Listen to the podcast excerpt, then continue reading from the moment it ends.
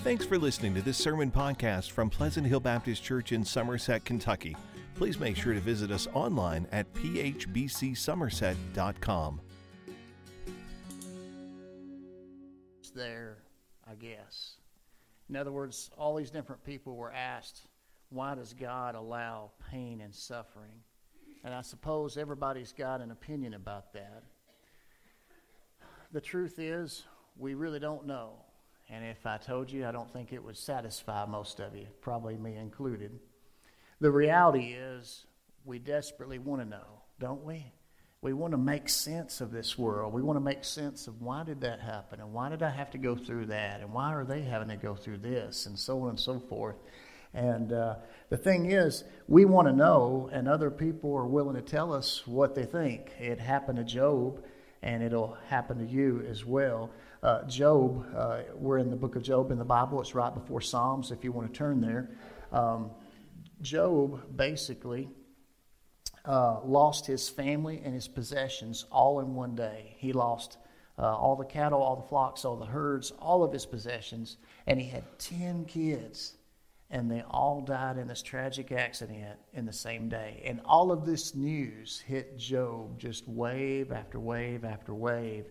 And can you imagine experiencing something like that? Enough misery in several lifetime, in lifetimes, and it all happened in one single day. After seven days of silence, surrounded by three friends, uh, Job began to speak. At first, there was a discussion, and we looked at that last week about what happened. And the big question was why? Why, why is this happening to Job? And why is he suffering? And why is he in such pain? Uh, today, we're going to pick up round two of Job and his friends, and it moves really from discussion to debate. Uh, we're going to look at the second conversation Job has with his three friends, and it moves from discussion to uh, debate. Uh, the debate really is about one thing what does God do to the righteous and the wicked? Okay? How does God treat the righteous and the wicked? And, and they've got some very clear beliefs here and they don't understand Job. Uh, I, I, love what Warren Wiersbe, here's a quote for you. I love what he said. He said, During this second round of speeches, the fire becomes hotter as the three friends of Job focus more on proving him wrong than giving him help. And you're going you're going to see that as we go through this today. They're trying to prove Job wrong. Job says, I'm innocent. I haven't done anything wrong. I don't know why this is happening to me. And everything in their worldview says, Job, you're wrong. You're lying. You had to have done something, even if we don't know it. God knows it because there's no other explanation as to why all this bad stuff would happen to you. You see, what's really at stake is the friends of Job, their own peace of mind is at stake. Uh, they don't want to surrender to the idea that if Job is not a sinner being punished by God, then their understanding of God is all wrong. And, and if it can happen to him, then it can happen to them. Uh, and that's what we're going to look at today. See, Job's friends, instead of ministering to him through encouragement, they began to argue with him about what his problem was. Uh, look, if you will, in Job 15. We're going to jump into this. I want to help you answer the question how did Job cope with his pain and suffering? Look, if you will, in Job 15 you find, you find friend number one, Eliphaz. And Eliphaz, as I introduced last week, he continues to blame Job, and now he's challenging Job. In other words, prove me wrong, Job, but I know you're wrong. I, I know it's your fault. Uh, it's, it's all because of what you did. And so in Job 15, look in verse 9. I'll give you just a, a quick sample of what Eliphaz is saying. Job 15, verse 9. Here's what he says He's challenging Job. What do you know that we don't? What do you understand that is not clear to us? Both the gray haired and the elderly are with us, older than your father. Are God's consolations not enough for you? Even the words that deal gently uh, with you? Why has your heart misled you? And why do your eyes flash as you turn your anger against God and allow such words to leave your mouth? In other words, Eliphaz is saying, Job, Hush, man, you don't know any more than we do. And, you know, we can go to the aged and we can, we can ask for wisdom from them. And uh, Job, every time, you know, you open up your mouth, we hear anger. Your heart's misled you. Uh, why are you even saying the things you're saying? Uh, you have no one to blame but yourself. That's the message. And that's what Eliphaz is saying to Job. Can you imagine having a friend like that when you're hurting, your darkest day ever? And they're saying, Well, man, it's your fault. I don't know why you're moping around for. I don't know what you're griping for. It's, it's all your, your fault. You're the problem. I mean, that's not exactly the friend you want, but that's what Eliphaz is doing. How does Job respond to this? Look in the next chapter, Job 16. Look in verses 1 through 5. Job answers, I have heard many things like these. You are all miserable comforters. Is there no end to your empty words? What provokes you that you continue testifying? If you were in my place, I could also talk like you.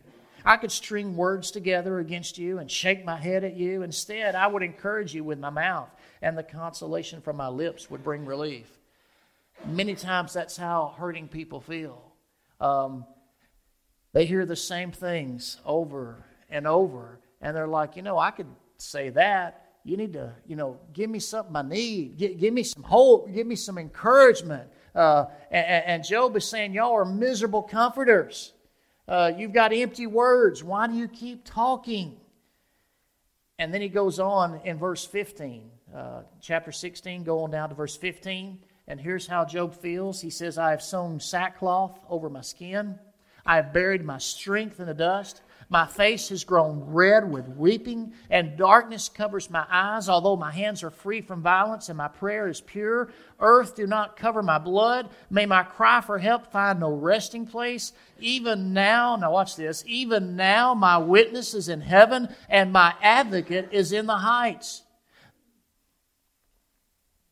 Um, my friends scoff at me as I weep before God. I wish that someone might argue for a man with God just as anyone would for a friend. Even in the midst of his despair, even in the midst of his brokenness, here is Job saying, I even now have a witness in heaven. Even now I have an advocate.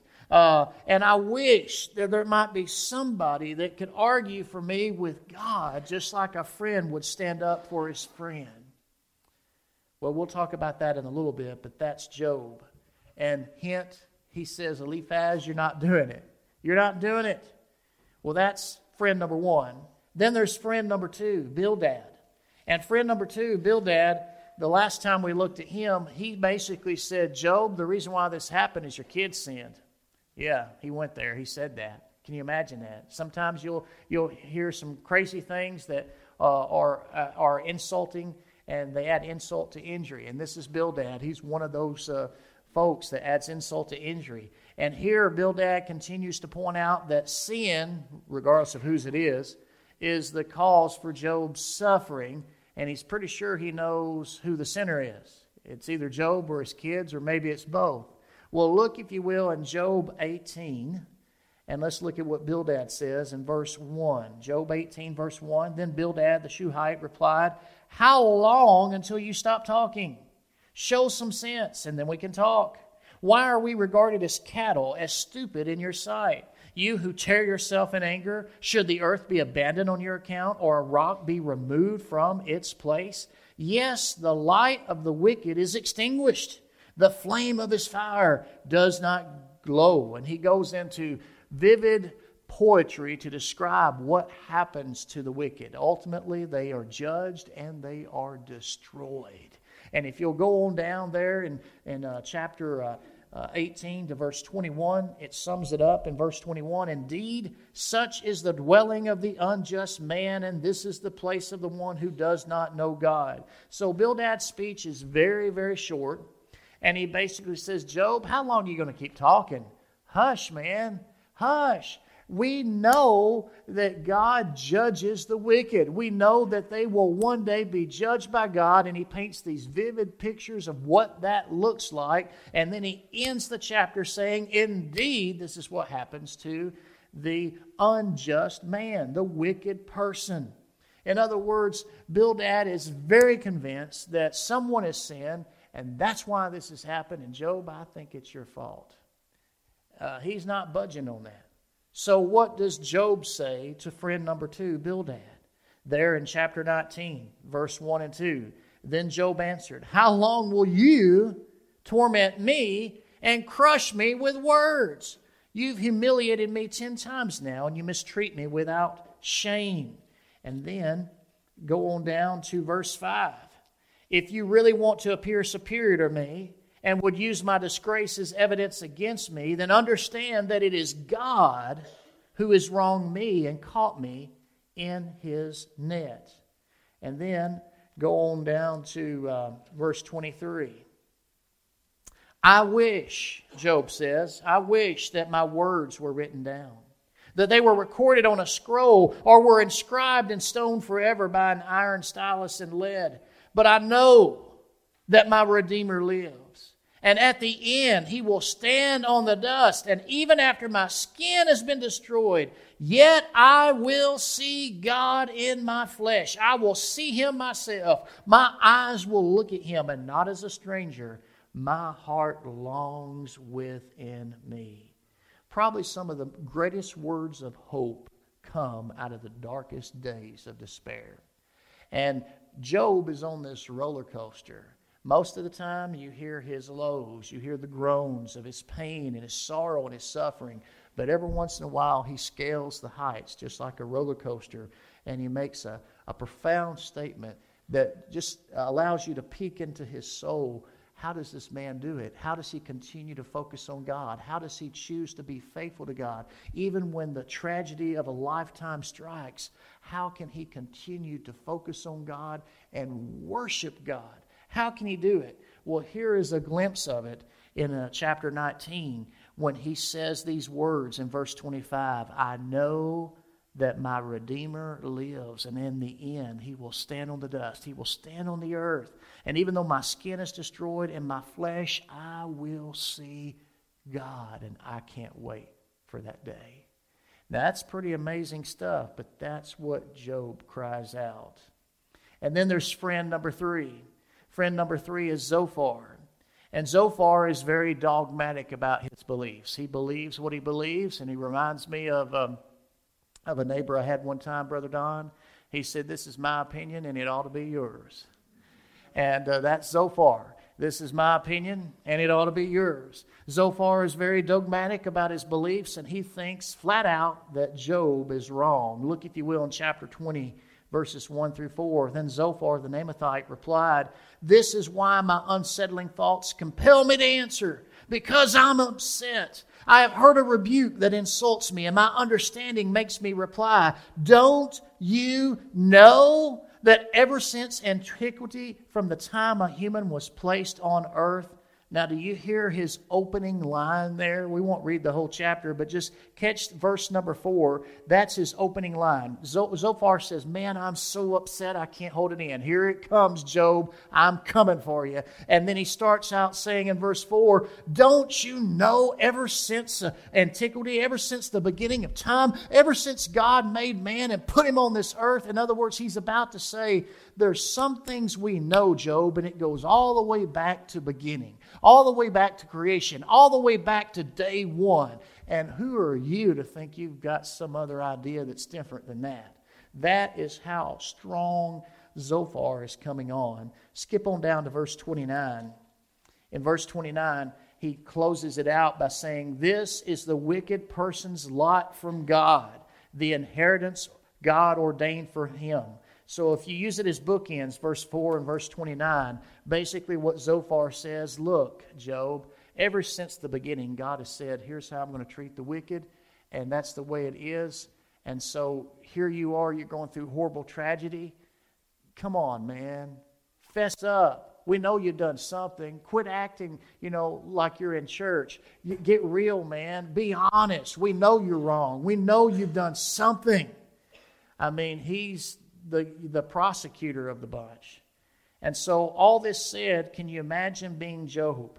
He's already asked the why question why is this happening? Why? Why? Why?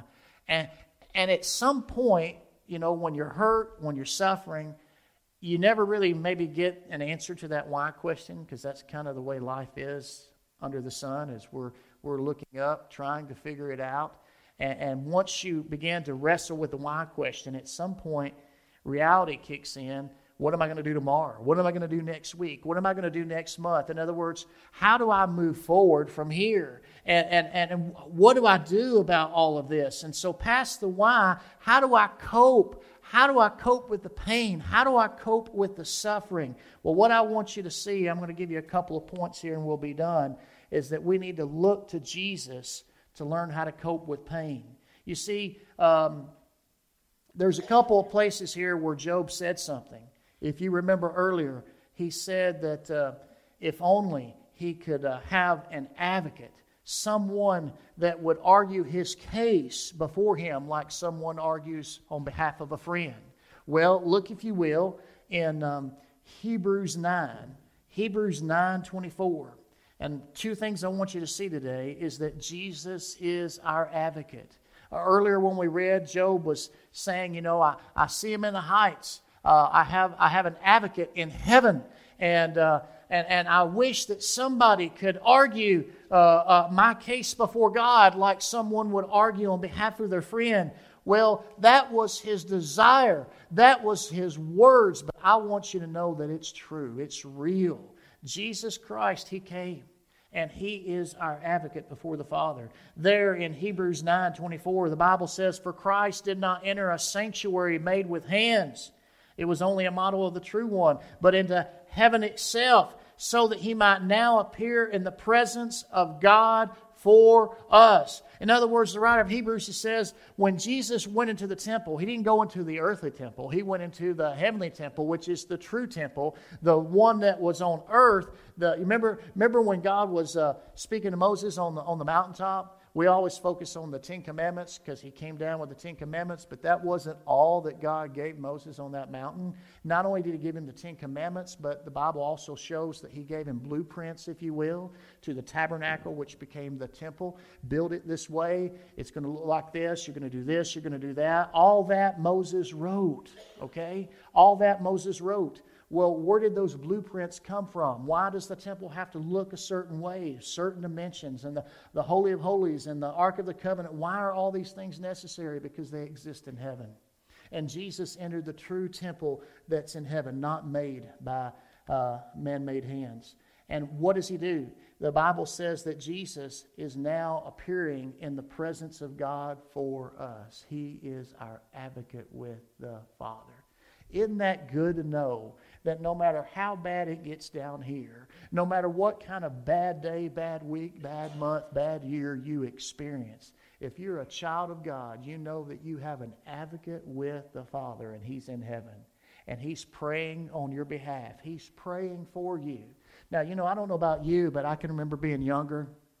And I can remember uh, every other weekend I'd be at my grandparents' house and I would sort of sneak in there to see what my granddad was doing, and he was praying. Okay, he was praying every night to Brother Don before he went to bed. He kneeled at his bedside and he prayed. And, and as a as a small child, I'm curious. He does that every night. What's he got to talk to God about this time? And you, you, you know, you're listening. And, and, and, it didn't take me long to realize that he was not only thanking God and, and praying for direction from God, but he was praying for people, probably for his little nosy, bratty you know, grandson, right? Uh, but uh, I've often thought about that. Think about people in your life that God has put in your life and they love you and they're praying for you. And sometimes you get comfort knowing, oh man, you know, I've got this prayer warrior, she or he or they, they're praying for me. And that's good, right? Now, max that by a million. You've got Jesus Christ. He's your advocate with the Father. And He's right there at the right hand of the Father right now and He's praying for you because you're His child. Wow. What a comforting thought. What assurance we have that even though it's rough sometimes down here under the sun, as a child of God, we've got an advocate in heaven who's praying for us on our behalf before God Almighty. That's awesome. Well, the second thing I want you to see is this. You know, Job cried out uh, there in uh, verse uh, chapter 20, I believe, a while ago, he said, I know that my Redeemer lives. And one of these days, my eyes will see God. What a statement of faith. Can I tell you that is so true? Jesus is our Redeemer. He said, I know my Redeemer lives. Jesus is our Redeemer. If you're still there in Hebrews, look at Hebrews 7, Hebrews chapter 7, verse 25. And we are told some wonderful things here in Hebrews 7 uh, 25. The, the author of the letter says this Therefore, he is able to save completely those who come to God through him, since he always lives to intercede for them. You know, Paul made a great statement one time in Romans. He says, If we're saved by Jesus' death, how much more are we saved by his life? Now, what does that mean? It simply means this we're saved by the death of Jesus. He came, He took our place, He received the punishment that you and I deserve. He died in our place, and we are saved by His death. He, he paid our sin debt that we have before God, and, and we're now declared not guilty. Um, we're, we're pardoned because He paid the price that we should have. We are saved by His death. But guess what? It gets even better than that. Not only are we saved by his death, we are also saved even more so by his life. Not only did Jesus die, but guess what? He rose from the dead. And he lives forevermore. He will never die again. And now he's at the right hand of the Father, and he lives forever to intercede for us, to pray for us. And so think about that you know, whenever we struggle, whenever we stumble, uh, we've been forgiven. But not only that, our advocate with the Father, Jesus Christ, our Redeemer, He lives. And He's, he's there by the right hand of the Father, and He's praying for us, and He's pulling for us. I don't know about you, but what kind of assurance do we have in Jesus? How do we cope with the pain? Now, I know I didn't get into all the particulars, but here's the point if you know that God is greater than everything else and that God loves you and He is praying for you and He is your advocate, you may not feel like it, but He's your advocate in heaven for you, and He's your Redeemer. Not only did He die for your sin, but He lives forevermore. Your Redeemer lives, and one of these days you will see Him with your own eyes. Here's the picture when you know that that is coming, when you realize that at the end of this story called life is the, the goodness and the glory of God, and if you are a child of God and know Him, one of these days you'll be with Him forever, and it's going to be all glory. No more sickness, no more sin, no more death, no more curse that comes from sin, none of that. To know that that's the last chapter to know that that's how it all ends, it makes me lift my chin up a little bit. Instead of looking down, instead of getting overwhelmed, hey, this thing ain't over yet. God's in charge. God is writing the story, and the story's going to end, and it's going to be beautiful. It's going to be good. And so the translation is this no matter how hard it gets now, right here, I know that one day, someday, it's going to be better, and that's enough. That pulls me through. That, that drags me along on my, on my worst days. It drags me along. But I get there. Why? Because I realize that I have an advocate in heaven. And I realize that my Redeemer lives. And you know what? That makes all the difference in the world. So, how do you cope with pain and suffering? I guess in the real world, we all do it the best we can. But I sure would like to do this for you today. Just grab your chin and say, Are you looking up? Take it all in for a minute. Do you realize there's more to the story? The final chapter is amazing. It's almost like the, the, the movies that you watch that make you cry. You know what I'm talking about? You go to a movie and, and, and all of a sudden there's a scene and, and oh, it makes you cry. Oh no, look what happened. Oh, what are they going to do now? You know, and you, you get all, you know, tore up and it pulls your heartstrings and you're like, ah, you know, I, don't, I don't like movies that make me cry. But then you stick in there, you hang in there, you stay in there, and the next thing you know, you, you see the story begins to turn. Things begin to change. And by the time it's all said and done, hopefully, it's a great ending. Well, you know what? God's story has a great ending. And it's my prayer today that you won't miss that. You won't miss that. Because, see, life does have a final exam. Someday, one day, you're going to stand before God and you're going to have to give an account for everything that you said and everything that you've done. Are you prepared for that? Well, I can tell you there's good news. And the good news is that God sent his son, Jesus, and he lived the life we should have lived. He died the death that we should have died. He took our place when he died on the cross. He did it for you. And three days later, he rose from the dead. And now he lives forevermore. He proves that he is the one and only Son of God. And now he offers to you and I a gift. A gift. You don't pay for it, you don't earn it, you don't even deserve it, but it's a gift. He offers the gift of eternal life to anyone who will turn from their sin and trust and follow Jesus.